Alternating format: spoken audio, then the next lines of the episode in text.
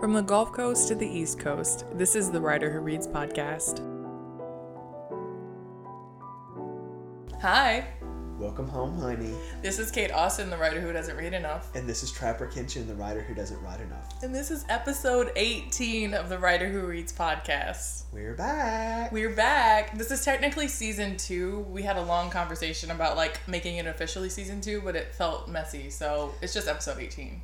That's exactly right. And to our friends in other countries, it's series two, I think, is what they say. Oh, you're right. Series two, guys, after a three year break.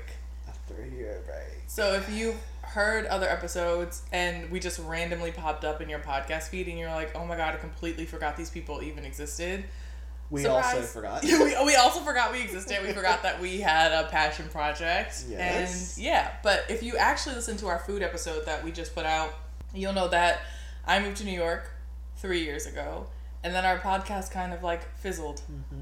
It's kind of like we alluded to in the intro to the food episode. You and I have been in touch the whole time. Mm-hmm. Nothing has changed there. It's just that you have been geographically, Challenged. yeah, you've been totally removed from me spatially, and yeah.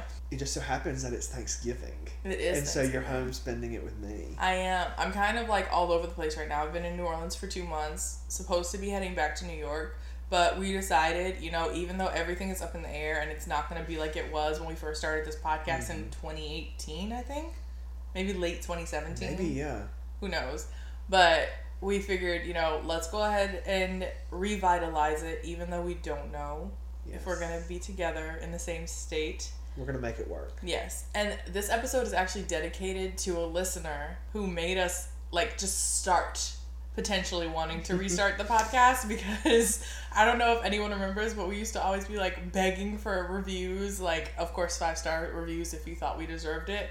But just like any feedback, even if someone was like, "This is trash," we'd be like, "Oh my god, someone listened to our podcast! It's wonderful." But we had the sweetest five star review, our only review on Apple Podcasts from uh, an individual named Kai with the short hair. So thank you, Kai, with the short hair. Thank you. I hope you're listening. This episode is dedicated to you. I hope you like it. I hope you like the content. But yeah, that was the first thing that we were like, wow, we reached someone. Maybe we should continue doing this because we love it and someone else loved it. it was very strange because when we were, first of all, I want to say Mhm. there's zero pressure right now doing this. Uh-huh. And not to say there was pressure the first season in 2017 18 we were doing this, Mm-hmm. but sitting here, it is, this is, there's like nothing at stake. And before, I think we were both in such flux in our lives Mm-hmm. that this was the only thing keeping us Literally. pedaling along. And so, um, but ironically, in the midst of that, I, we never got a single review. I don't think we, I think we maybe thought we had two listeners. We And- used to joke about having two listeners, but even if I had that verified, I would have been so excited. Yeah, and it's weird because what six months ago, maybe even more recent than that, is Mhm. when you said Trapper. I'm getting stats for the first time I'd never seen them. And reviews. For I didn't know how to access them. So yeah, we found out. Oh, gee whiz. We have oh like almost three thousand listeners worldwide, some in like Germany and just like other countries, and I was just like, what? Like people really were downloading these episodes and listening. It's good we didn't know that then. We would have been nervous. Yeah, and so now that we know, hey, maybe somebody's going to listen. People are listening to podcasts more often now. Yeah, that's true. It's the new radio. Yeah. Back in the 30s, people would listen to like soap operas and Yeah. teleplays. I'm like, this is this is the new thing. So if you guys want to just and hopefully our voices sound pretty. I was thinking about that too. Trevor's always concerned about his voice, and I Well, don't understand why. I want it to sound soothing and mellow Right. and you know, just not ASMR, but more kind of robust and relaxing, like a good, what you would describe as like a good barrel whiskey. You know, smoky. Please, I'm gonna. Oh my gosh! Like talk about flashbacks to you comparing everything to different types of foods. Like we're already back to that. I forgot I about that that. You did that in every episode, and I was just like, yeah, I guess I can see the equivalence. Okay. But yeah, I see what you mean. I don't think that's gonna happen. Actually, I don't think this will be super soothing because I cackle a lot. But I'll try not to. Um, but anyways, we're we're like diving into the topic Yes. before we've even like introduced the theme of this episode because we're being nostalgic and talking about when we first started the podcast. So we were talking about potentially coming back and what our first theme would be for our episode back in 2021. And nostalgia came up. And I say nostalgia came up, but it was totally your idea. So I'm going to let you explain where the idea came from. Well, we were talking about what topic to do for this new season, and I thought, man, we reminisce so often when we get together. I don't. It doesn't matter how often we see each other, or how often we're on the phone. It's always, oh my gosh, do you rem- remember when? Mm-hmm.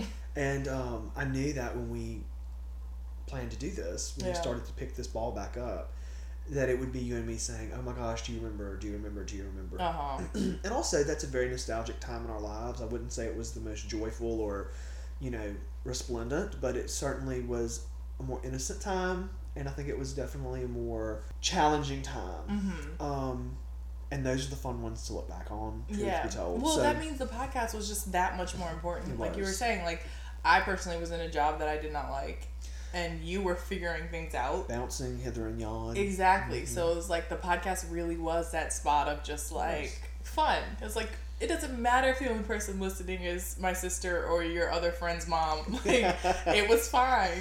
So yeah, it's, it's sweet to look back and reminisce on on good times or even times that you didn't realize would be so big in your life until later. Yes, and when I brought the th- up the theme or the idea of the episode, I thought, you know, human beings. I don't know if we're designed this way or if it's just a foible of ours, but we really suckle from nostalgia. Like that's the thing that carries us through Mhm. memory. That's so true. You know, Yeah. we, we could, it's reflection and how time is the balm that Mm. no matter how traumatic or awful a season of our lives, enough time usually passes that we can find some sugar in the in the vinegar or we can find Mhm. something beautiful in the tragedy. Yeah. And so I thought nostalgia is perfect Yeah. for this to resume momentum. That's beautiful. That's so cute. I love it. I'm, I'm glad we're doing this theme. I thought it was perfect as well. Um, and on this episode, Trapper, you're gonna go first. I am. You picked an author. And I want to talk a little bit about how the author came to be picked because Uh-huh. we chose nostalgia and it's Thanksgiving season. Plus, you know, end of the year, no matter what industry you're in, it's just Mhm. like chaos. Mm. I know our office has been chaotic, but we planned it and we planned it well in advance, and I just procrastinated. I focused on work, I focused on home, and da da da. And we were in the 11th hour, Mm-hmm. and I had a couple of ideas, and the more I thought about pursuing a specific author or specific text, I thought, it's not going to happen. These are not appropriate, or I don't want to do them. Yeah. And it's so strange. I got my November copy of Today in Mississippi for members of Southwest Electric because I have a camp Uh huh. in Franklin County, Mississippi, Uh huh. which is where we are I sitting. was now. say we are saying this, and I'm like, yes, it's beautiful. I'm sitting on your sofa. We're sitting here now. and so I get this. The power company sends this once a month. Mhm. And I always flip through because sometimes there's good recipes or little things. Mhm. And the very last page was a picture of Eudora Welty's home in Jackson, Mississippi. Uh-huh. And I saw that and I thought, I love Eudora Welty. And I thought, wait, Eudora Welty's an author. and, Got it. And I was like, this is it. It was serendipitous because I Uh-huh. got this in my hand. And it really, it's the thing that catapulted me to choose not only Eudora Welty, but also the text I've chosen to read today. Uh-huh. And it just, you know, sort of got me excited again. Yeah, it about was doing faded. this. So that's how I chose my author. Mhm. And now that I've said her name, perhaps I'll get into some details about her. That sounds great. Let's get into it. Also, all the facts and figures that I'll be spouting off here were garnered from the Eudora Welty Foundation mm. website and from the Encyclopedia Britannica, coming to you with wisdom from since the year 1600, a long time ago. Beautiful. Sounds very reputable. Yes, I made sure not to go to any of those seedier. Well, for the next episode, I'm going to be citing Wikipedia. Oh, 1000%. great. I'm joking. We're both college graduates, despite the way he has, we more, sound. he has more degrees than me. So, okay, go on. Eudora Welty. Okay, Eudora Welty. I'm going to start at the very beginning. She was born on April 13th, 1909, to Christian Webb Welty and Chestina Andrews Welty. Yes, Chestina. She had two brothers, and most of the sources I found attribute her literary acumen to her mother's love of language and reading. Um, she graduated from Jackson's Central High School in 1925, and she immediately matriculated to the Mississippi State College for Women in Columbus. Also, interestingly enough, 1925 is the same year that her family home was built, the home that is now a museum dedicated to her. Um, Her poor in- brothers. her poor brothers. yeah, that was her house. yeah, like Eudora lived here. Yes. um, in 1927, she transferred from the Mississippi State College for Women to the University of Wisconsin, and that is where she received her bachelor's degree in 1929. She also attended graduate school at the Columbia University School of Business. I'm not sure if she graduated, but she did attend. And after college, she worked at a radio station and she wrote society columns for the Memphis Commercial Appeal, which is a newspaper. And she also served as a junior publicity agent for the Works Progress Administration as a photographer for the Guide to Mississippi. And the Works Progress Administra- Administration was a part of FDR's New Deal program, kind of to get people working again in the Depression. And so she was taking pictures for the Guide to Mississippi, which was essentially a tourist pamphlet mm-hmm. that would have been circulated around the country. I think I think each state did that. So that would have been a very fun job, especially for a woman in the 1930s. I would say that's a big job. Well, taking pictures for the Mississippi Field Guide sparked a very interesting passion for her. Um, in addition to being a writer, she was also an accomplished and well known photographer. And her prints were initially exhibited in New York in 1936 and 1937. Wow. Her first published work was a short story entitled Death of a Traveling Salesman, which was printed in 1936. And the editor of Manuscripts, which was a popular literary magazine at the time, called it one of the best stories I've ever read. After the publication of that first short story, she became routinely published in literary magazines like the Southern Review, Atlantic Monthly, and even the New Yorker. Her first book, which was entitled A Curtain of Green, was a collection of 17 short stories, and it was printed in 1941. At times in her stories, from what I understand, she translated into fiction memories of people and places she had earlier photographed. And of course, she was photographing almost exclusively in Mississippi. Mm-hmm. So that was kind of her, her muse. Yeah. Critics at the time felt the book's three stories that focus on African Americans exemplified the same empathy that many felt was represented in her photographs of black subjects. Mm. And Toni Morrison later said of her that Eudora Welty wrote about black people in a way that few white men have ever been able to write. It's not patronizing, it's not romanticizing, it's the way they should be written about, Wow. which I think is very high praise coming from Miss Morrison. Yeah, well, the the patronizing is something that you would think to hear in that scenario, Yes. but you said sympathizing Romanticizing. or ro- romanticizing. Mhm. That's impactful, you know. Yeah. Okay, sorry, I'm not supposed to talk during this part. Hey, I on. forgot. Open to comments and criticism. of her biography. well, her first novel, which was entitled Delta Wedding, was published in 1946, and it is set in 1923 in the Mississippi Delta. And for anyone who's not familiar with Mississippi, the Delta region is in the northwest portion of the state of Mississippi between the Mississippi rivers and I believe the Yazoo River. And so it's not what you and I would think the Mississippi Delta would be, which mm-hmm. is, you know, Plaquemine Parish. Anyway, uh, and it's very fertile, and that's where many of the old plantations in Mississippi were located. So a lot of wealth once circulated there. Um, and that book actually was originally criticized when it was first printed as being a nostalgic portrait of the Old South. Oh no. Um, much in the way that kind of Gone with the Wind probably is. People felt that it was a little bit saccharine. Um, and so that was published in 1946. Gone with the Wind was published in 36. So uh, I think it'd be pretty easy to be compared to something like that and kind of be seen as a little uh, derivative, maybe. Yeah.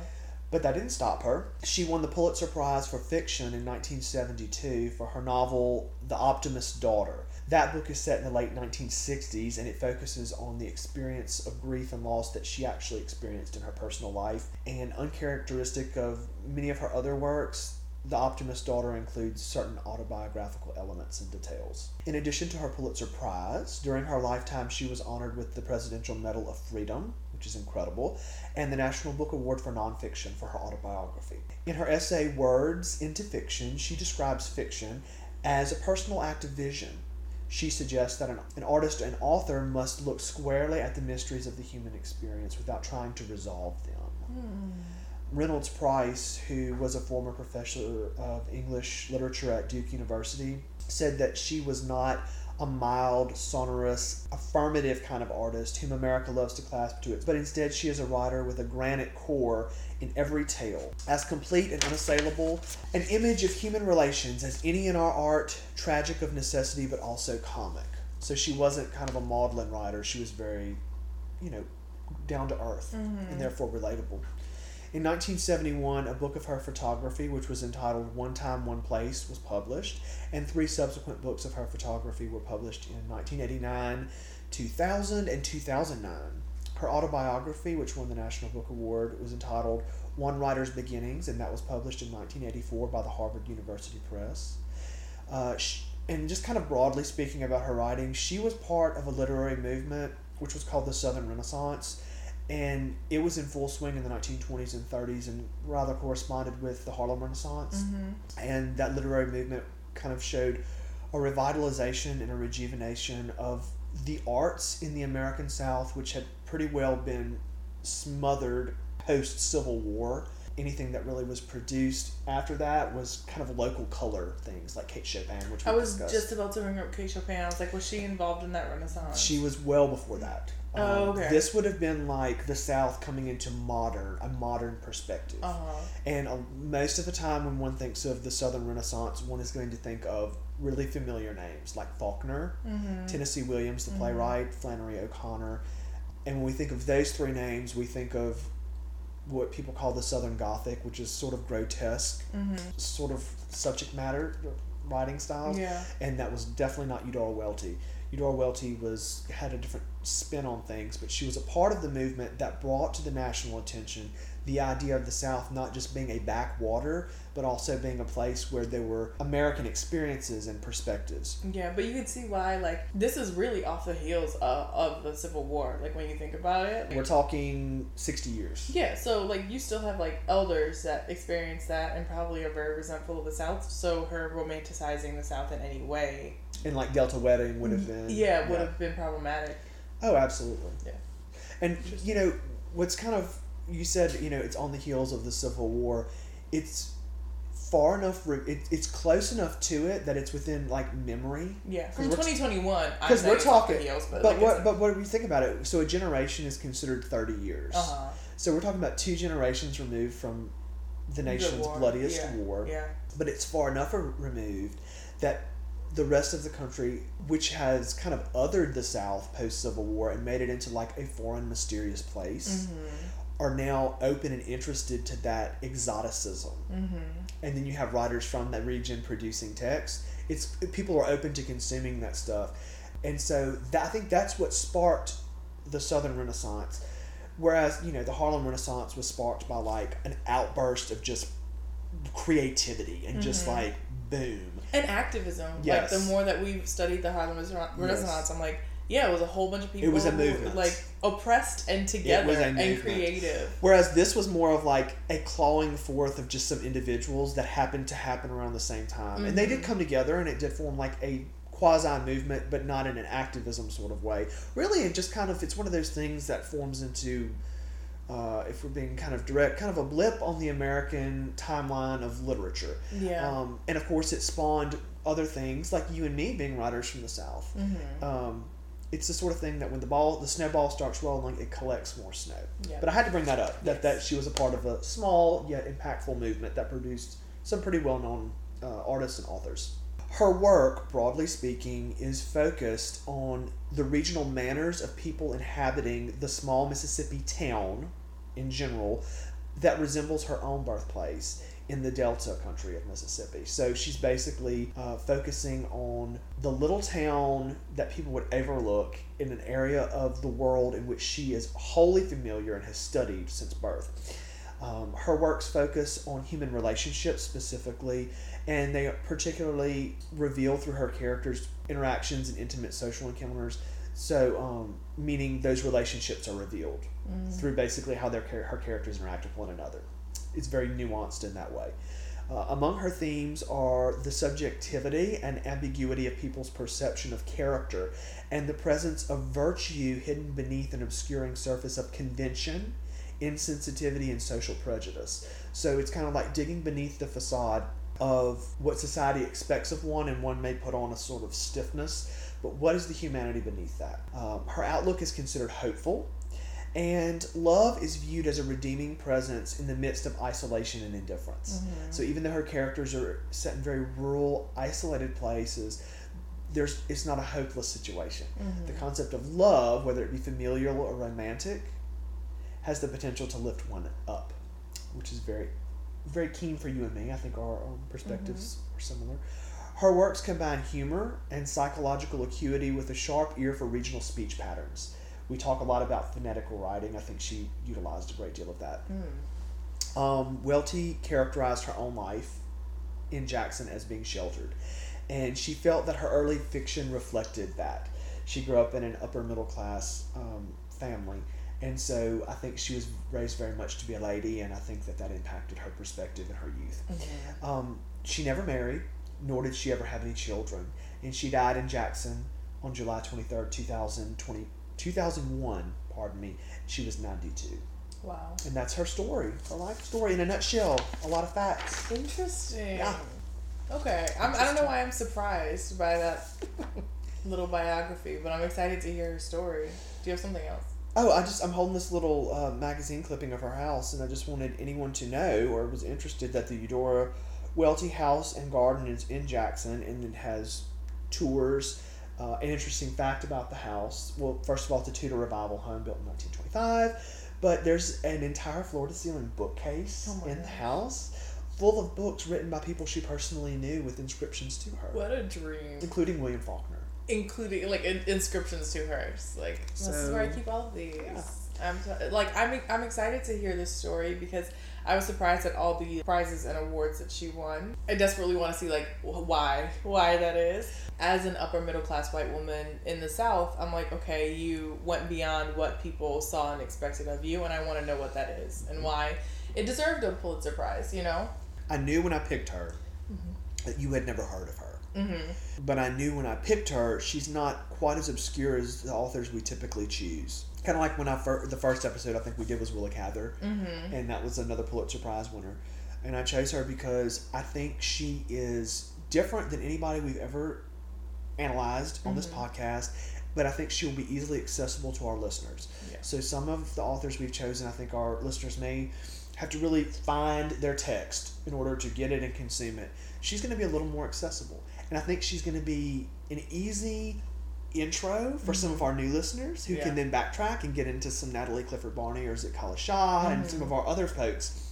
Let Eudora Welty be your gateway into. But also, yeah, she's well known. She won a prize, so did Willa Cather. Mm-hmm. But like, the purpose of this podcast is we're not going to talk about Emily Dickinson. Exactly. We're not going to talk about F. Scott Fitzgerald. Abs- absolutely. These people are well known, but not to like the everyday. This is common not person. common knowledge. This is not going to be the sort of name that is a stand-in for a type of writing. Like when you say something like F. Scott Fitzgerald, it's Mm-hmm. like jazz writing, you know, or whatever. You know, it's like oh yeah. He did know? the jazz hand. and y'all. so I'm like, you know, it's she's not one of those. Yeah. And um and also she was an extremely or maybe not extremely, she was a very independent woman in a time in American history, particularly in the American South, when women simply in a general way were not very independent of choice. This is what I'm looking for. I want something radical about her because you know we do we do women, we do queer people, we do people of color, and I'm like,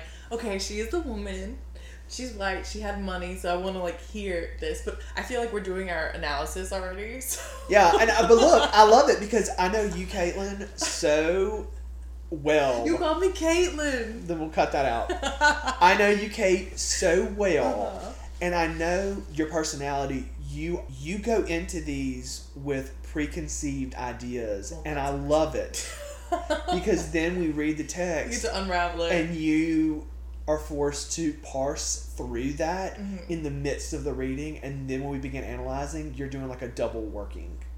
Okay, Wow. and I love it because I, I know how you are, and I would not change you for ten thousand pounds a year. To quote, we were watching Bride and Prejudice. Bride and Prejudice. Okay. Anyway, uh, I'm gonna pause this. Perfect. You're gonna go into the reading, and then we're gonna continue this analysis, which we've already begun. y'all. Hopefully, she likes it. I'm nervous. I'm gonna be honest, so yeah, we'll see. All right, you ready? Yes, ma'am.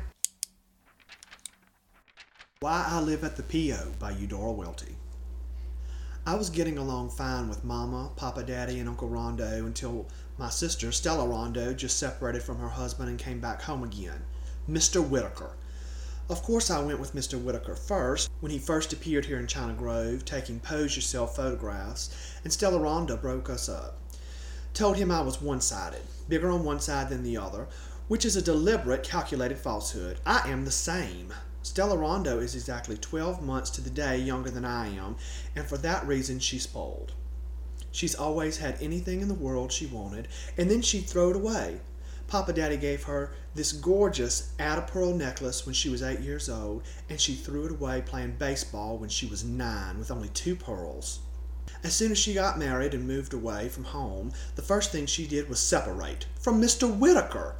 This photographer with the pipe eyes she said she trusted came home from one of these towns up in Illinois and to our complete surprise brought this child of two. Mama said she liked to made her drop dead for a second. Here you had this marvelous blonde child and never so much as wrote your mother a word about it, says Mama. I'm thoroughly ashamed of you, but of course she wasn't. Stella Rondo just calmly takes off this hat. I wish you could see it. She says, Why, Mama, Shirley T's adopted. I can prove it. How? says Mama. But all I says was, hmm. There I was over the hot stove trying to stretch two chickens over five people and completely unex- and a completely unexpected child into the bargain without one moment's notice. What do you mean, hmm, says Stella Rondo. And Mama says, I heard that, sister. I said, Oh, I didn't mean a thing. Only that whatever Shirley T was, she was the spitting image of Papa Daddy if he cut his cut off his beard, which of course he'd never do in this world. Papa Daddy's mama's papa and sulks. Stella Rondo got furious. She said, Sister, I don't need to tell you, you got a lot of nerve and always did have, and I'll thank you to make no future reference to my adopted child whatsoever. Very well, I said. Very well, very well. Of course, I noticed that once she looked she looks like Mr. Whitaker's side too. That frown, she looks like a cross between Mr. Whitaker and Papa Daddy. Well, all I can say is she isn't. She looks exactly like Shirley Temple to me, says Mama. But Shirley T just ran away from her. So the first thing Stella Rondo did at the table was turn Papa Daddy against me. Papa Daddy, she says, he was trying to cut up his meat. Papa Daddy, I was taken completely by surprise. Papa Daddy is about a million years old and he's got this long, long beard. Papa Daddy, sister says she fails to understand why you don't cut off your beard. So Papa Daddy lays down his knife and fork. He's real rich. Mama says he is. He says he isn't. So he says, Have I heard you correctly? You don't understand why I don't cut off my beard? Yes, I says, Papa Daddy, of course I understand. I did not say any such of a thing. The idea. He says, Huzzy. I says, Papa Daddy, you know I wouldn't any more want you to cut off your beard than the man in the moon. It was the farthest thing from my mind. Stella Rondo sat there and made that up while she was eating breast of chicken. But he says, so the postmistress fails to understand why I don't cut off my beard, which job I got you through my influence with the government? Bird's nest. Is that what you call it? Not that it isn't the next to the smallest PO in the entire state of Mississippi. I says, Oh, Papa Daddy, I says, I don't say any such of a thing. I never dreamed it was a bird's nest. I have always been grateful through this, though this is the next to smallest PO in the state of Mississippi, and I do not enjoy being referred to as a hussy by my own grandfather. But Stella Rondo says, Yes, you did say it too. Anybody in the world could have heard you that had ears. Stop right there, says Mama, looking at me. So I pulled my napkin straight back through the napkin ring and left the table. As soon as I was out of the room, Mama says, Call her back or she'll starve to death. But Papa Daddy says, This is the beard I started growing on the coast when I was 15 years old. He would have gone on till nightfall if Shirley T hadn't lost the Milky Way she ate in Cairo. So Papa Daddy says, I am going out and lie in the hammock, and you can all sit here and remember my words. I'll never cut off my beard as long as I live, even one inch, and I don't appreciate it in any and I don't appreciate it in any you at all. Passed right by me in the hall and went straight out and got in the hammock. It would be a holiday. It wasn't five minutes before Uncle Rondo suddenly appeared in the hall in one of Stella Rondo's fresh colored kimonos, all cut on the bias, like something Mr. Whitaker probably thought was gorgeous. Uncle Rondo, I says, I don't know who that was. Where you where are you going? Sister, he says, get out of my way. I'm poisoned. If you're poisoned, stay away from Papa Daddy, I says. Keep out of the hammock. Papa Daddy will certainly beat you on the head if you come within 40 miles of him. He thinks I deliberately said he ought to cut off his beard after he got me that PO. And I've told him and I've told him and I've told him, and he acts like he just don't hear me. Papa Daddy must have gone stone deaf. He picked a fine day to do it then, says Uncle Rondo, and before you could say Jack Robinson flew out in the yard. And he'd really done, he drunk another bottle of that prescription. He does it every single Fourth of July, as sure as shooting, and he's horrible, and it's horribly expensive. Then he falls over in the hammock and snores. So he insists on zigzagging right on out to the hammock, looking like a half-wit. Papa Daddy woke up with this horrible yell, and right there, without moving an inch, he tried to turn Uncle Rondo against me. I heard every word he said. Oh, he told Uncle Rondo I didn't learn to read till I was eight years old, and he didn't see how in the world I ever got the mail put up at the P.O., much less read it at all. And he said if Uncle Rondo could only fathom the lengths he had gone to to get me that job.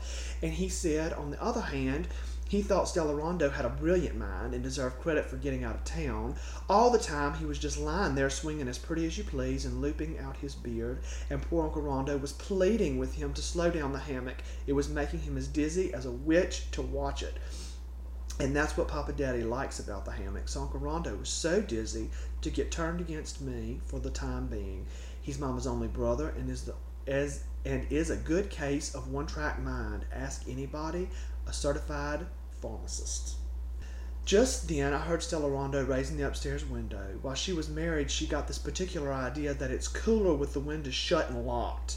So she has to raise the window before she can make a soul hear her outdoors.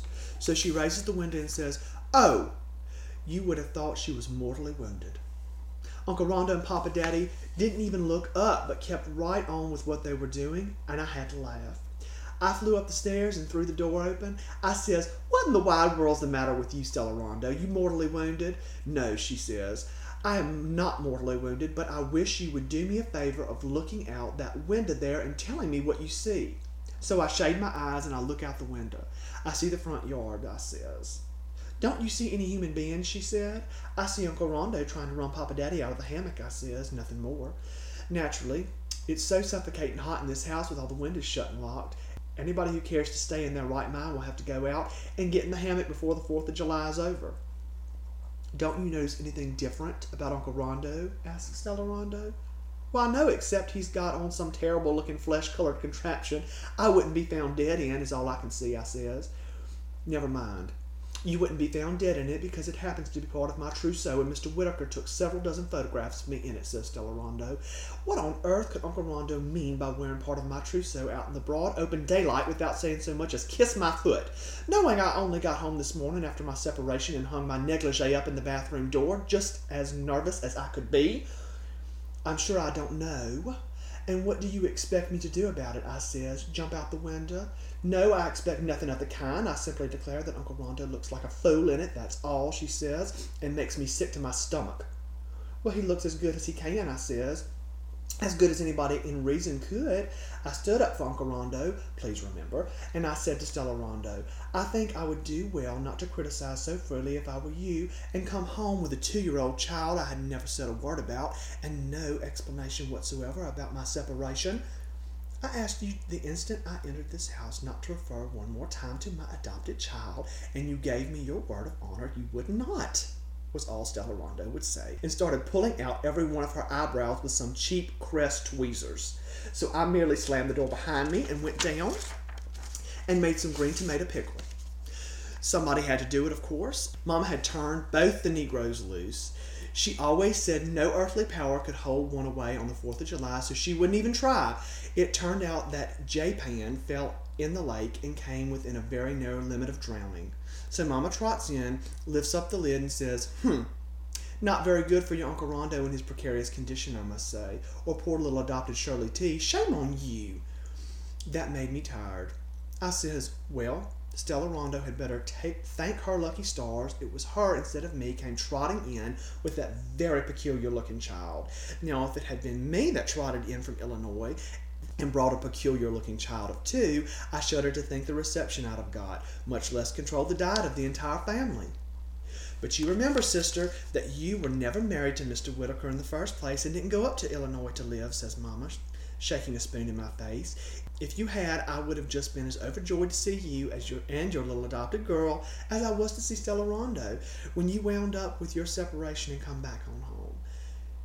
You would not, I says. Don't contradict me, I would, says Mamma.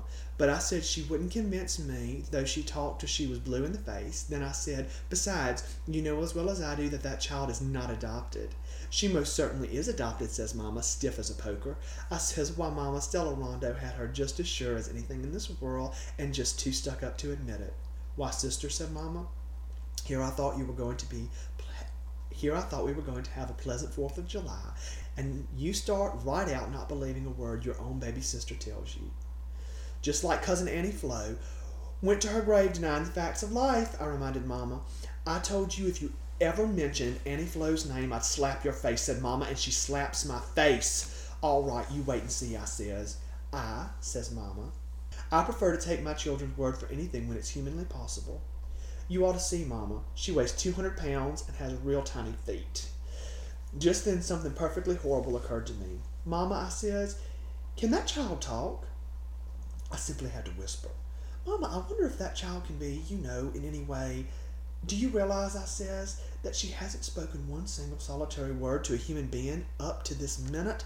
This is the way she looks, I says, and I looked like this. Well, Mama and I just stood there and stared at each other. Okay. Okay, quick caveat. Okay. So I did not rehearse that. and um it's a very fast paced story. Didn't remember it being that fast paced. Mm-hmm. And so anyway, You didn't read the whole thing. I read about half. Okay. And um you don't know why she lives at the PO. I didn't realize. Listen, like I'm just I'm trying to. It took me a while in the beginning to sort out who was who. There Who were a lot of characters, Mhm. and then I don't. I still don't fully grasp what the PO was because there Uh-huh. was like a few. There were like a few references to like mail. Mm-hmm. So are we talking about like a PO box? Why she lives at the PO? Well, Like- she lives at the post office. okay. She's abbreviated it to PO. And you know what's just so revolutionary for me right now is that I'm just realizing that a PO box means a post office box for the first time in my. Life. You've been sending me mail to my PO box for I've been sending you, and I was like, don't know what a PO box. is. Like it's a box at the post office, but I didn't think that PO meant post office. So I'm just gonna sit with that for a moment, Okay. and you can just. All right. Well, I will tell you the excerpt of the story I just read. So the story "Why I Live at the PO" was part of "A Curtain of Green," which was her first full collection of short stories, and it was published in 1941. So it's very old. And um, I think that the writing style, the language, the subject matter reflects that. Um, and before we start into the analysis, um, I've read this short story many times, and not just for this podcast. I think the first time I read it, I was 17 years old. And I don't read this as being a story that takes place in 1941. I feel like it's older, like 1920s, Mm-hmm. you know. Um, and if one reads the whole thing, you definitely get that vibe. Yeah. Um, and before we analyze, I just want to kind of do a quick synopsis of the rest of the story. So it's called Why I Live at the PO.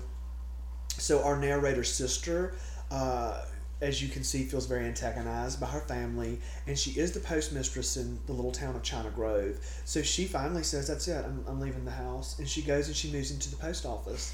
and as a consequence thereof, um, people in town have to decide if they're going to be on Papa Daddy, Mama, and Stella Rondo's side, or if they're going to be on Sister's side.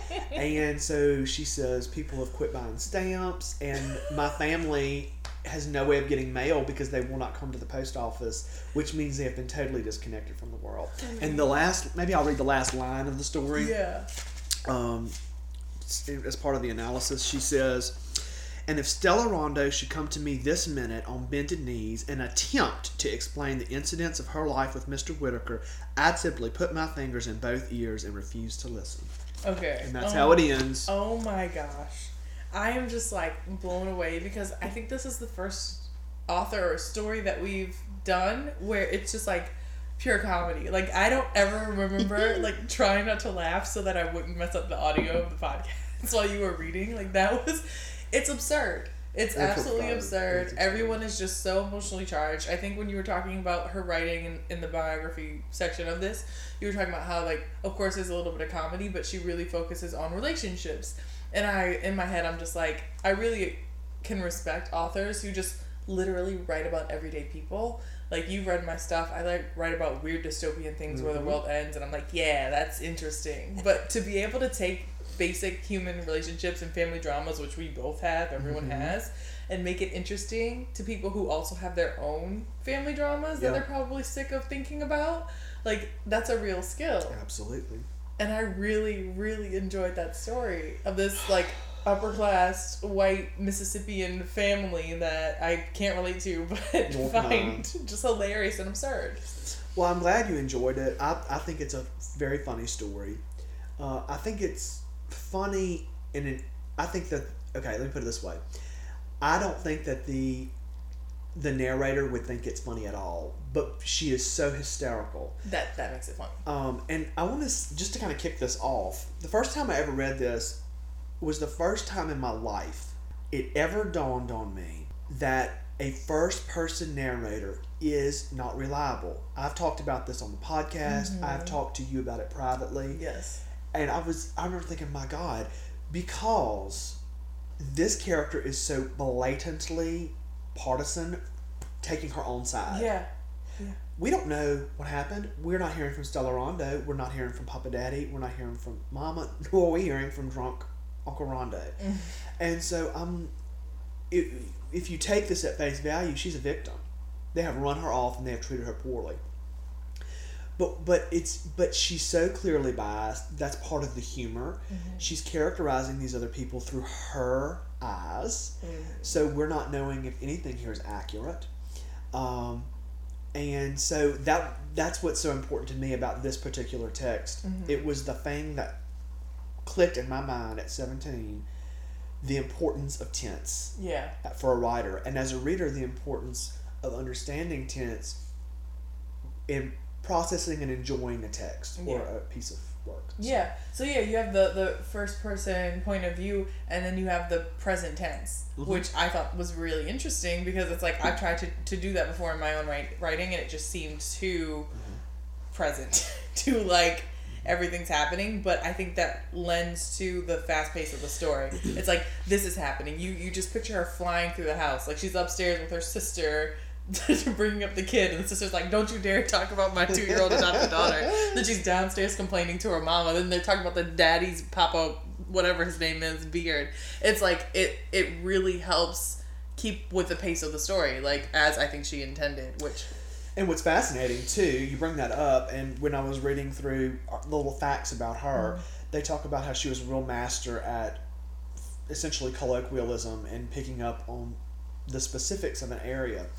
And so you're saying that you heard this as present tense, and mm-hmm. she's saying she's reading this reflectively. However, that's the author because the narrator only ever says says that's what i wanted to say because i was only ever when i was says. listening i was sitting there with my I eyes says, closed she says, i he says she says and then but then it would be like so and so said so there's past tense in there Is too there? Okay. yeah But those says are what catches the ear. But the says, yeah. Yeah. But I guess that is the, you know, colloquialism, that language in there where it's just like maybe.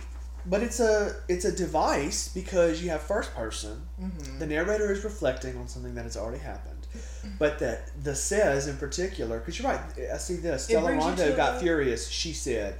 So it's crazy because the author is keeping you 100% engaged, and it lends to the speed. I don't know if you said that mhm, just yep. now, but um, it makes you rush through, and it also gives you a sense of urgency. Mm-hmm.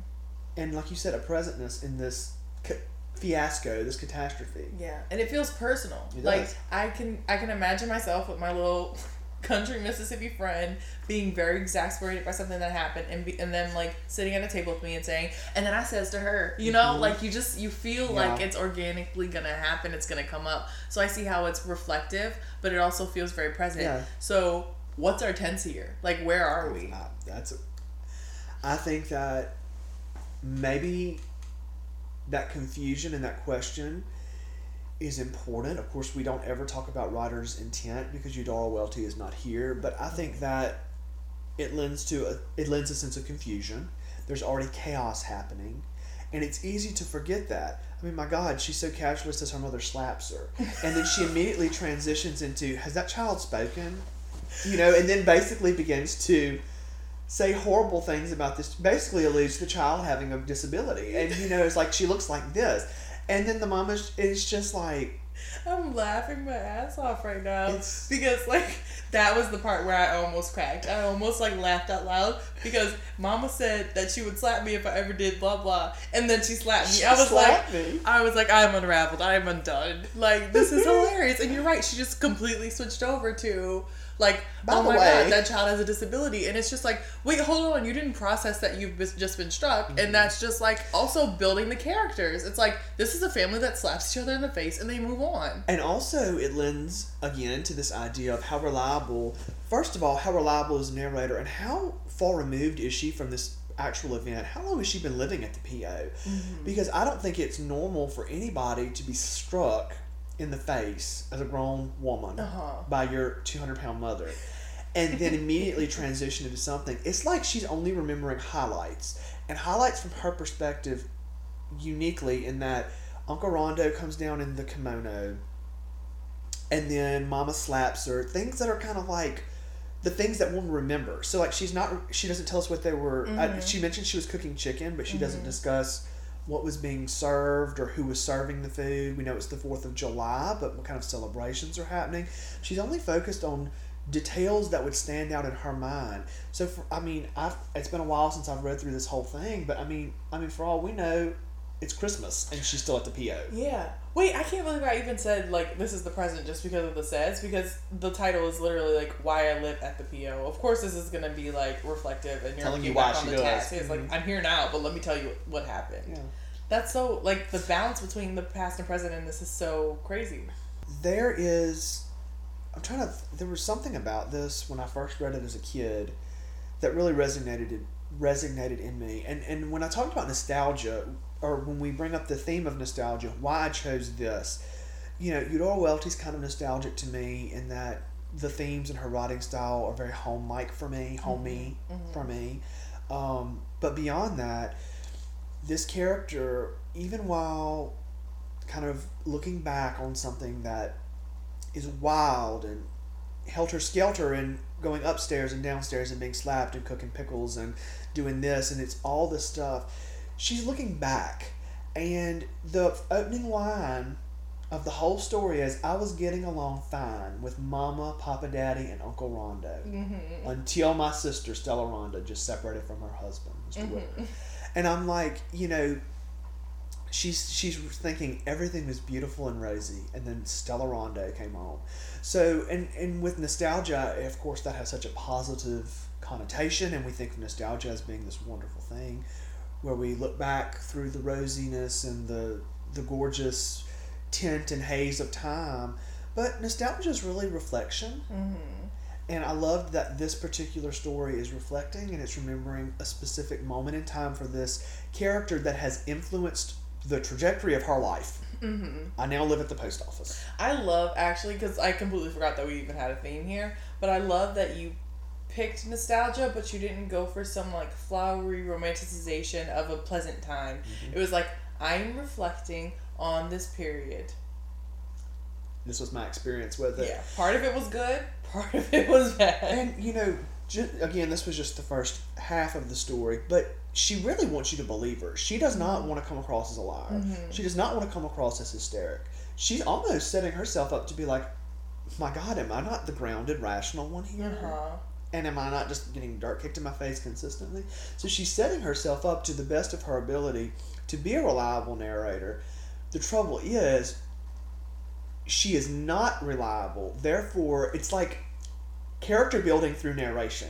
So you get the idea that she is not adept enough, meaning she's not a good liar. Uh-huh. And she's also maybe not hyper intelligent because what she's doing is she's trying so hard to tell this story and be sincere and earnest and oh my gosh, pious. It's like what you do when But you want someone on eh, your side. exactly. But Yeah. she's hilarious. and I think that I keep saying the word absurd, but that absurdity, like Yeah. the clear, the transparency of what's really probably happening Yes. behind the scenes through her account of Yes. it is what is so funny because it's like okay, I'm sorry, I'm still on the slap. I can't stop laughing about the slap, but it's like you told us some of the facts, but.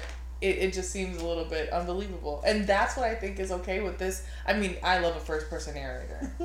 You know, Yes, I do. That's, yes. that's literally all I do. But this feels like it's very true because it's so unbelievable. I was going to say this too, bringing up the first person. This to me is exemplifies and reinforces the fact that the first person requires finesse. Mm-hmm. Meaning, for those of us who write, whether it's creatively or those who keep diaries or whatever, when you're young, no matter who you are, your natural inclination is to write in the first person because that is what when you're young that is how you express yourself. That's how you think your thoughts. Yeah. okay. And then when you get older you're mostly consuming the third person. That's what most everything is written. Mm-hmm. And so there's a shift.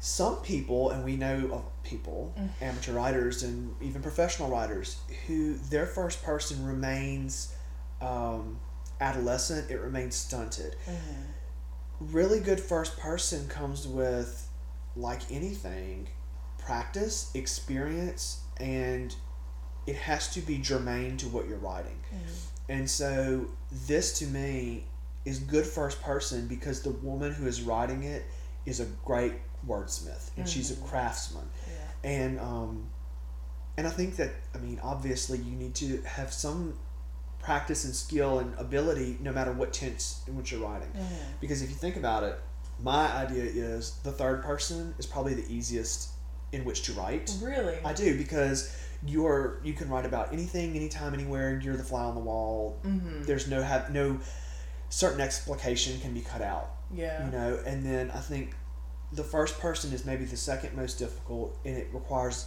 even more finesse and naturally the second person is the rarest and most uh, difficult to really master in a Mhm. way that is you know really great Yeah. um, so when we've talked in the past about first person, I think most of the time uh, I've seemed a little prejudiced against it because I've read so much garbage that is written in first person. Yeah, there's a lot of Um, bad stuff written in the first person, but I, I personally find third person impossible. I think it takes Yeah. it takes a lot of focus. You know, you you have so much freedom that you have to kind of sit there and be like, okay, where are we going next? What character are we focusing on? Focusing on what multiple characters are we mm-hmm. focusing on?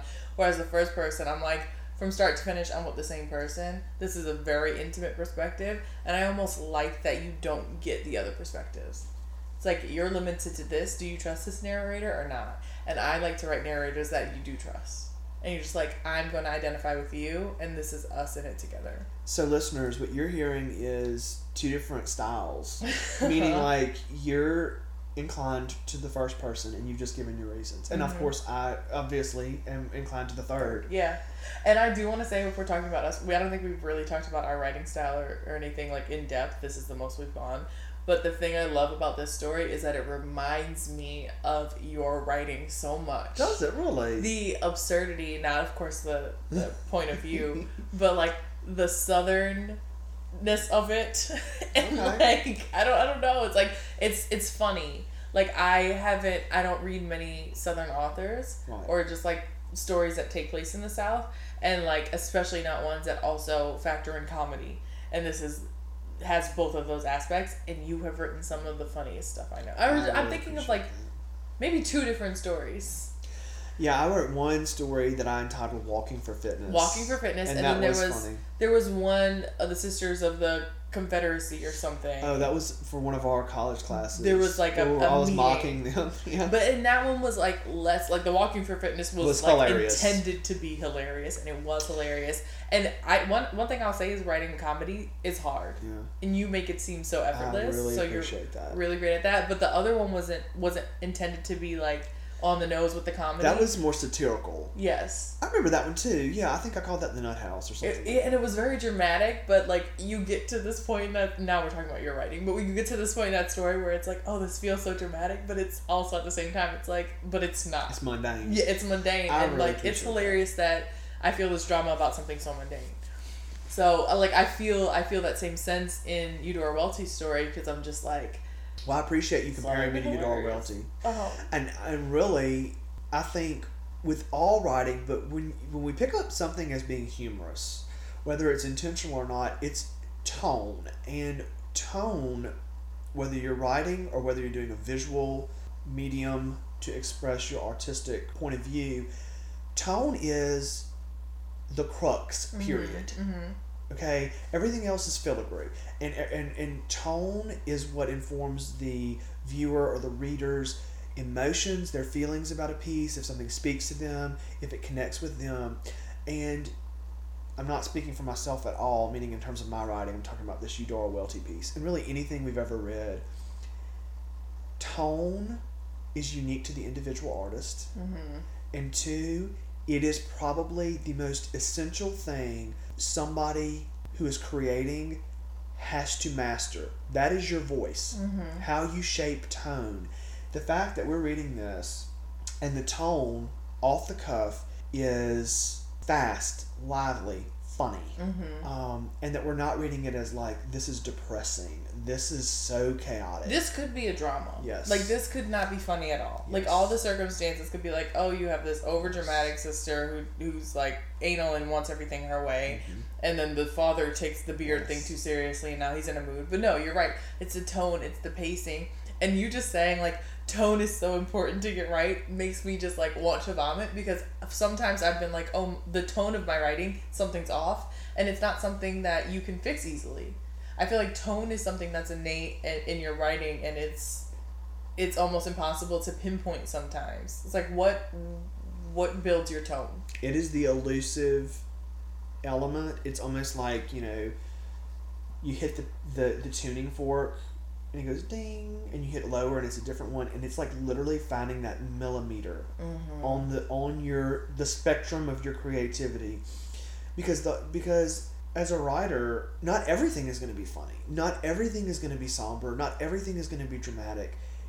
It's like your voice has to adapt each time. And that's, I mean, we had the marvelous Jennifer Davis as one of our instructors in college. And she stressed that, like anything else, if you're a writer, uh, you have to exercise that muscle. Practice does make perfect. Perfect being a relative term. when We're talking about art.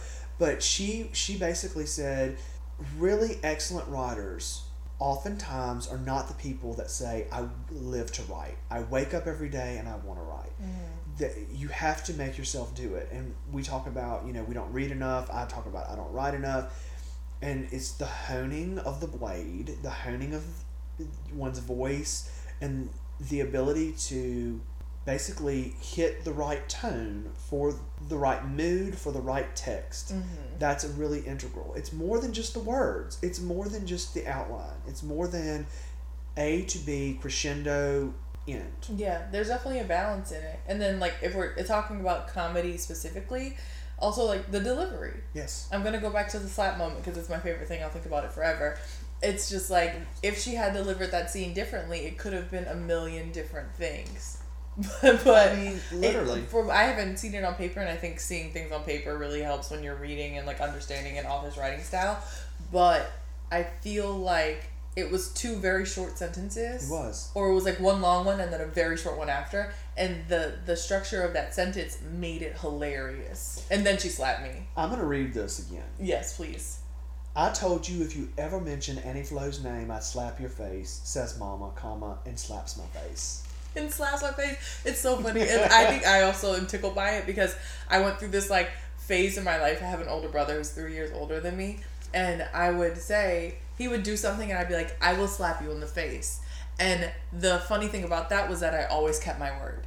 If I said I was gonna slap you in the face, I'd slap you in the face. If I said I was gonna punch you in the face, I'd punch you in the face. It was never like I'm gonna knock you out, but it was just like Kate sticks to her word. yes And it was just so funny because he'd do something and I'd say, I'm gonna slap you in the face and everyone in the room would be like, Oh, oh, it's about to happen. yeah Like there's no going back now. And he'd be like, No, no, please no and I'd slap him.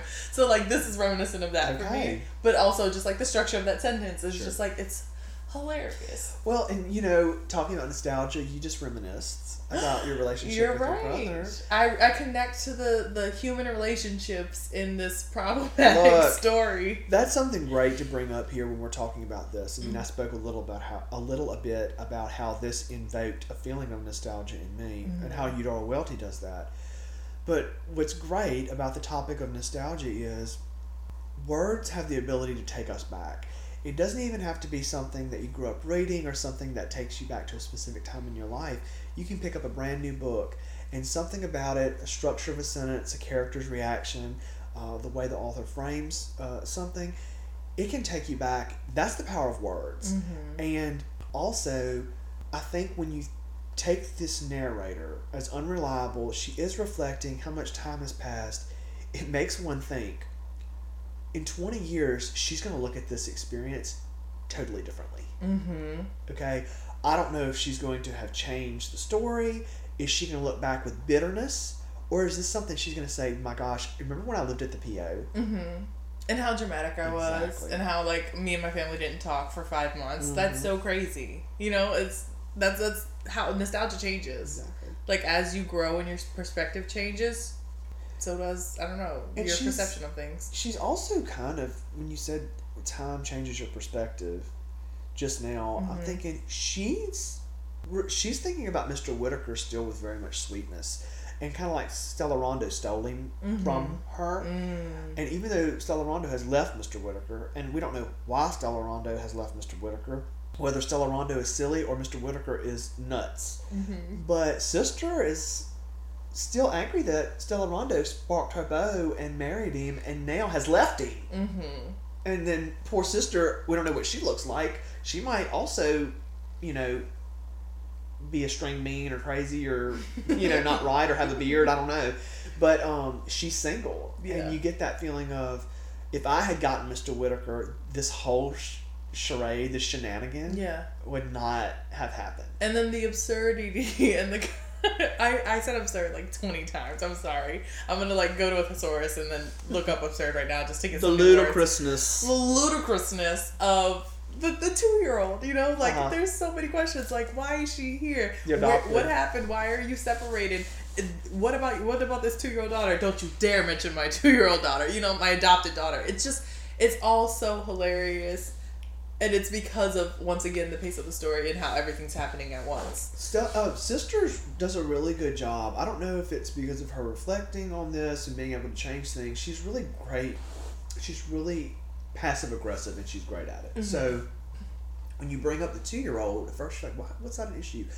And you get that she's impugning Stella Rondo's character as a lady because Stella Rondo, if this child is hers, this child would have been conceived before Mr. Whitaker and she married. Mm, Um, it would have been born afterward, Uh-huh. but it's saying, oh, Stella Rondo married Mr. Whitaker because Stella Rondo needed to. and maybe that's why they separated. hmm And so, it's, but like as a reader, we're kind of like, okay, well, what's it matter if the kid belongs to her, if it looks like Papa, Daddy, and Mr. Whitaker, or if it's adopted?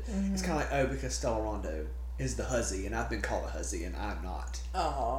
And so she's really good at that. And also the passive aggressive stuff about, okay, mama weighs 200 pounds and has tiny feet. You know, that paints a specific image. Like maybe, you know, and then Uncle Rondo being in the kimono. Like, okay, that's kind of weird. Yeah. He's a pharmacist who's addicted to something or drunk or takes whatever. But he's also wearing the kimono. And so we're kind of like, what's that? Um, Papa Daddy being the patriarch of the family, but being sensitive about something like a beard. She's she's taking away the ladylike she's she's stripping away the ladylike facade of the sister the sort of delicate femininity of the mother the archetypes. Okay so you take the archetypes and you strip them bare. The masculinity of the uncle and then the solid stability of the grandpa. Everybody's just kind of like laid bare and what's left is sister being the sane solid uh, the the seawall that takes the waves but then finally one crash and it gives up she's like i've had all i can take For whatever reason, I feel like this is a prominent family and that they have money. yeah So part of me thinks that like you're saying like you know she's kind of reversing all these archetypes and just like I feel like we're getting a peek into this household of this great family that other people don't see. i agree You know, like on the outside they're like very tidy, prim and proper. The uncle isn't wearing a kimono. You know, like it's Mm-hmm. just like we're getting a peek into the dysfunction where they present something completely different on the outside. That goes back to the little introduction I did on Eudora Welty, where they say she's so good about painting an image of the specific life in a specific area. So yes, I think this is a prominent family in a itty bitty town because they have the second smallest post office in Mississippi. Uh huh. Okay. Number two, we know they're prominent because Papa Daddy got her that job as postmistress. Three, we're supposed part of what sister's doing is she wants us to sympathize with her because she wants us to think she is powerless, meaning I am obliging, I am easy to get along with. Everybody else exercises control and I finally have snapped. However, if you read further along in the story, you realize as postmistress, she is the gatekeeper to the outside world. There's no mention of telephones. And so what she's talking about is, well, my family don't want to make amends with me and they don't pick up their mail, so they and she literally says at one point, and maybe I'll find it later, um, they have no way to talk to the outside world because they're being contrary. Oh my god. And the people in town who've sided with Papa, Daddy, and Mama, um, the ones that won't come buy stamps, they're also isolating themselves. And you realize sister is is being petulant functionally because she is exercising control over people whom she wants us to believe have the power to control her, and she is rebelling against that. Mm-hmm. And so it's this dynamic of who has the upper hand because she she wants us to, she wants to appeal to our human nature, which is to side with an underdog. Mm-hmm. But when you read through, you're like, is she is sister the underdog, or is she the spoiled one? Is she the one who is ta- is throwing a tantrum? But it's something that's like as petty as a tantrum that is turning into Yeah. something that is actually impacting a large part of the, The small community, town yeah. population. Yeah. So it becomes like an actually important story where it's like, oh, this is about her emotions and her first person point of view, but many people are affected at this Which point. harkens back to the idea of this being a prominent family. Mm-hmm. because okay you know that they must be the first family in this community because their dysfunction has disrupted everything which kind of lends to the idea that there's an enmeshment in the community that stems from the idea of this particular family is is like bountiful meaning maybe pe- they employ several people maybe they have they've invested maybe people come to them for advice or maybe they're patrons of something because this family's little squabble has now disrupted everything yes. Which is also kind of hilarious. yeah Wow. This is this was a great pick. I am definitely gonna go in and finish this story. i'm gonna give you this printout Yes, thank you. It's gonna help me edit too. Yes. But yeah, good choice. I really enjoyed it. thank you. And i i do want to say eudora welty's style of writing is when you're reading it out loud when you're reading it in your mind like i tripped up several times. It is very specific linguistically. It is very specific colloquially. She is utilizing speech patterns that she would have been familiar with. Not just the mm-hmm. rapid fire but like just the english i mean my gosh there are several times where i just finally was like i just like gave up and just like read it and it didn't make any sense to me Yeah. and um i think it's old southern and i think it's probably specific to the delta which yeah, and you can yeah. you can imagine her being nostalgic as she's writing this, Exactly. like inspired by her own nostalgia and being like, I'm going to put that into the story. And I think that you being from, you know, we're both from Louisiana, but you're from like a little farther north, more country than like me in like the deep south, deep deep south in New Orleans. Right. Like you're more familiar with this language. I feel Yeah. like it, you it was easier for you to read and maybe relate to in a few ways. Sure.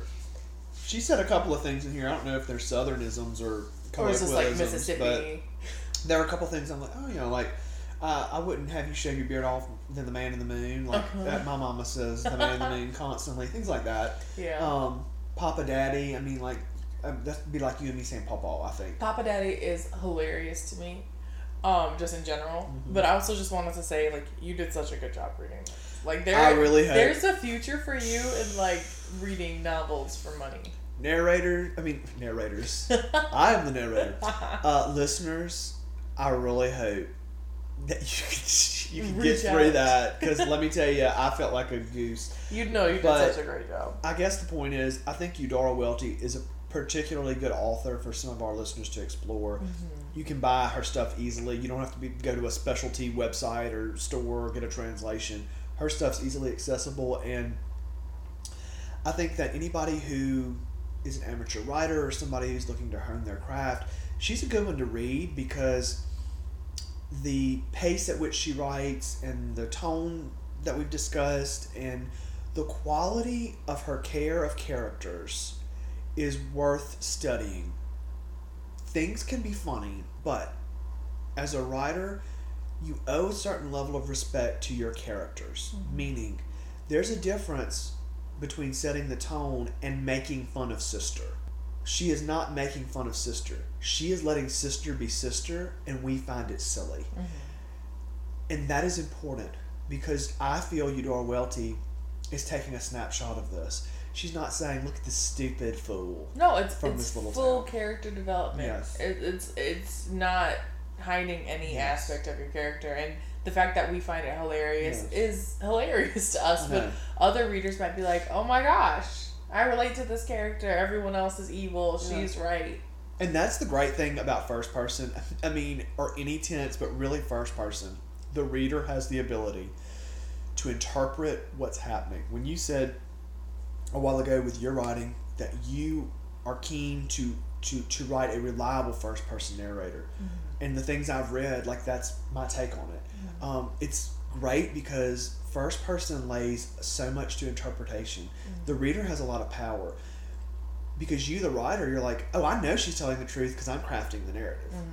But the reader may read it and they may pick up on something that you, as the writer, subconsciously did not realize. No, no, no. And it and it, it's almost like the unfolding of origami. Yeah. And so um, that's another great like point too. Yeah. You know, the first person really allows gives the reader some power. And I want to say, like, the first person narrator that I like like to depict in Mhm. general, I'm not saying that they are a perfect person and that they should be trusted. I'm just saying I want to write likable enough narrators that my Yes. readers are like, you maybe aren't the the best person, but I'm still on your side. Yes. Like you might have interpreted that situation wrong, Right. uh, but you, you're still good. And maybe one day I will write a villain.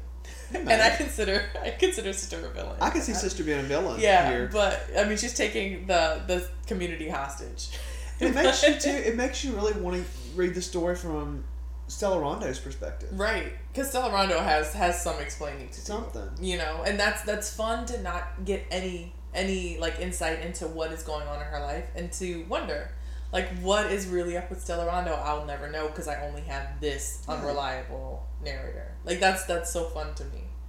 I'll tell you what. This is this was a cute little story. I'm glad I chose it, and I'm glad that we chose nostalgia. And of course, as always, I'm looking forward to your pick. Mhm. Um, Very different. mm, Very different. um, And also, I, I, I do, I like that you picked this story as well. This is the Writer Who Reads podcast, though, and like we also do like underrepresented authors. We do. And she is a woman, so like good pick, excellent pick. But at the same time, I do want to personally go and like research more into her photography because you mentioned that she like photographed black people. I'm guessing in the South mhm. and in a respectful way that really told their story, which I think is very important in in the time period, especially because a lot of black people didn't have a voice in that time, and you know, I'm glad that she gave them a voice in a way. But also in the story, I noticed she was like, "Mama, let the Negroes go." Exactly. So I was just like, okay, we're aware of black people's existence in the South. Um, what does it mean? And of course, back then, That's Negro exactly wasn't right. an offensive term at all. So, yeah, I want to learn more about Eudora, Eudora Welty and you know why she won the Pulitzer Prize and other things. So, no, I, I totally agree. I think she's worth looking at. Mhm. I think she, uh, above anything else, represents a type of person from her time, meaning I think it is so interesting that she was a photographer Mhm. and she was from Jackson, Mississippi, and that in the photographer. 1930s. and a writer, And and she was from Mississippi, and she lived in Wisconsin. She sounds like she traveled a lot. Like to she, Columbia School, Yes. Business School. She she did a lot, and that's she had a lot of I want to say freedom, but I'm like I'm not thinking of the right word. But she she moved around a lot for a woman at that time. In that Yeah, time and like I said, specifically a lady in the South. I think Uh. that there was a, a different expectation. Well, she- even now, I mean, I know both of us know women in the South who have just been like, I was born here, I married the, my Mhm. high school sweetheart, and then I never left. sure. And I it's think- like, there's absolutely nothing wrong with that, but like, that's in 2020, you know? yeah, in the in well into the twenty first century. Yeah, so. And I mentioned this to you, but I didn't say it a while ago. She died in the house in, in, in the house that was built in nineteen twenty five. Yeah. that was her house. Like her, she inherited it from her parents, and that's where she died. And um, and, and I know that first it was made a Mississippi landmark, and now it's a, on the National Historical Register. So Wow. it's one of those really cool things. And one thing we talked about is we want to, anytime there's something physical that people can go visit, Mhm. uh, we want to mention that so that if you're reading, if you're listening to this podcast, or you're reading a Eudora Welty book, or a Willa Cather book, or a Zakala Shah book, you know, make a make a road trip of it. If Yeah. you're working remotely, get in your car. Go to Jackson. Like, I'm going to Jackson. That's Is an old that a Johnny- song? That's an old um, June Carter song. Johnny oh, Cash song. like I've heard a lot of good things about Jackson. I've passed through, and I've heard that there's really great food out there. pig ear sandwiches. They're they're famous for that. Pig ear Uh, sandwiches. don't don't scoff, Kate. Is it a pickled pig ear? they pressure cook them? Honey, no. So it's not No. pickled; it's pressure cooked. No. But no, um, pig ear sandwiches and um, I'm trying to think of uh, other things. I mean, the food. It's Mississippi, so the food's good. It's soul food. Yeah, yeah, Um, of course. and tomorrow, just listeners, in case you missed it earlier, today is the Wednesday before Thanksgiving. Tomorrow is Thanksgiving. And so Miss Kate is going to be having a feast here at my little cottage and Prepared one thousand percent by Trapper. I've been washing dishes. That's all I do. and let me tell you something. You have saved the day. You are my heroine. You have saved the day.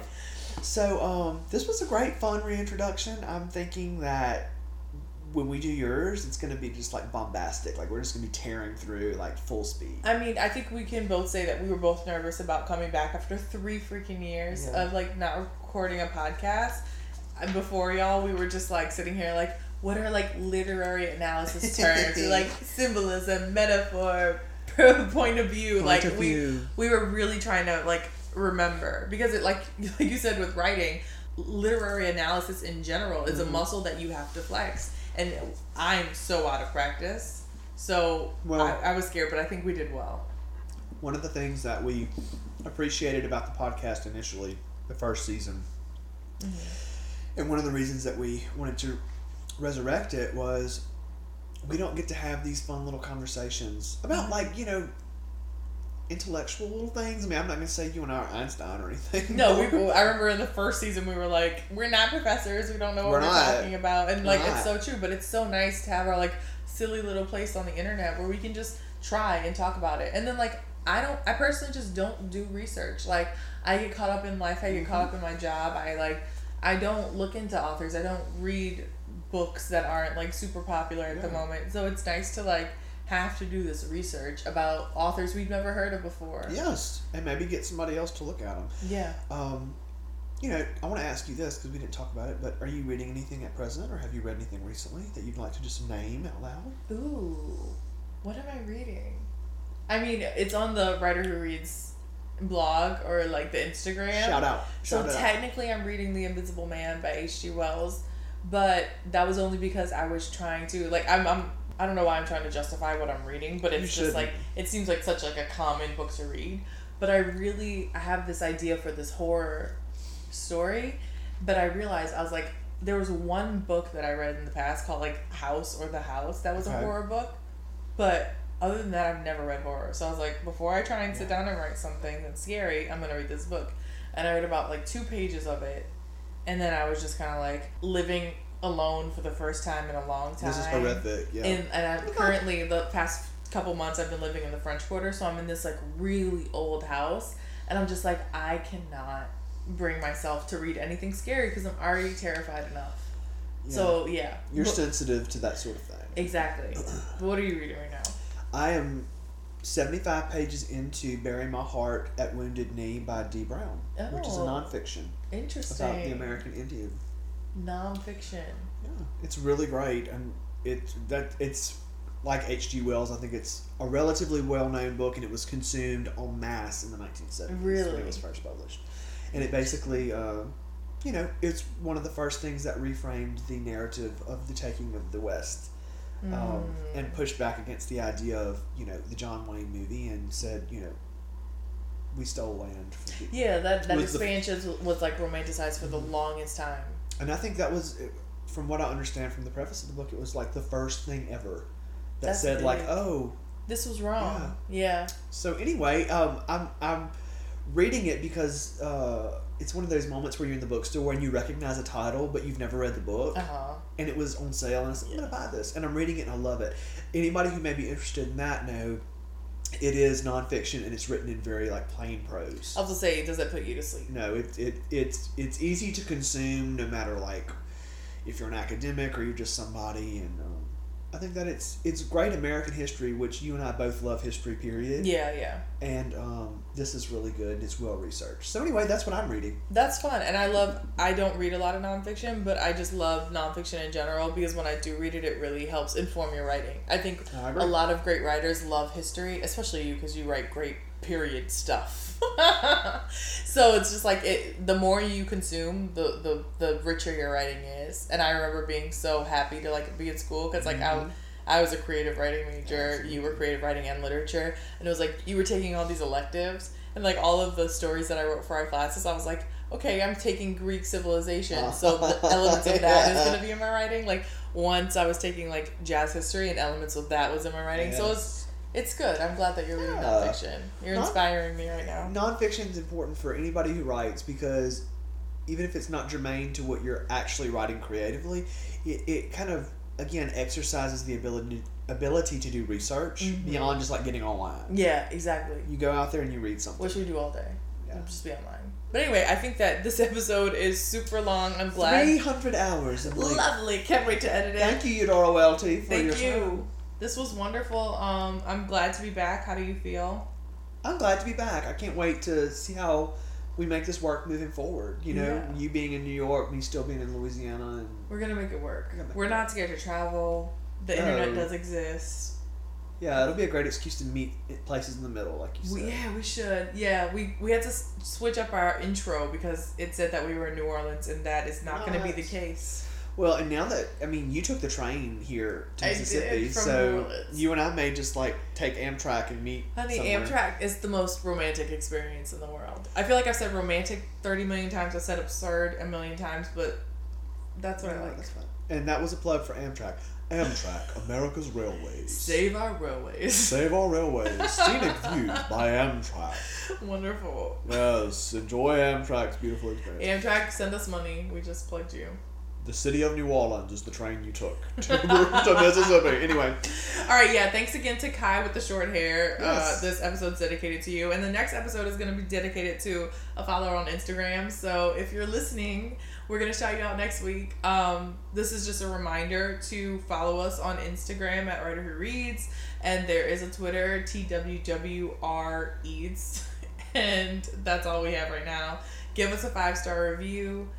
Or a Um, one star review if you thought it was worth one star. I'm not accepting those anymore. I want five star reviews. I want happy. Be thoughts. honest. Be honest. You can give us a You know. three and up. Um, but thanks for listening. Welcome back to you. Welcome back to us. How did we used to end a podcast? How do we end it? I'm gonna show you right now. Okay, so this has been the 18th episode of the Writer Who Reads podcast. I'm your host, Kate Austin, I'm Trapper Kenshin. and thanks for joining us as we try to read a little more Write a little better And explore the human condition together. I love you. I love you too.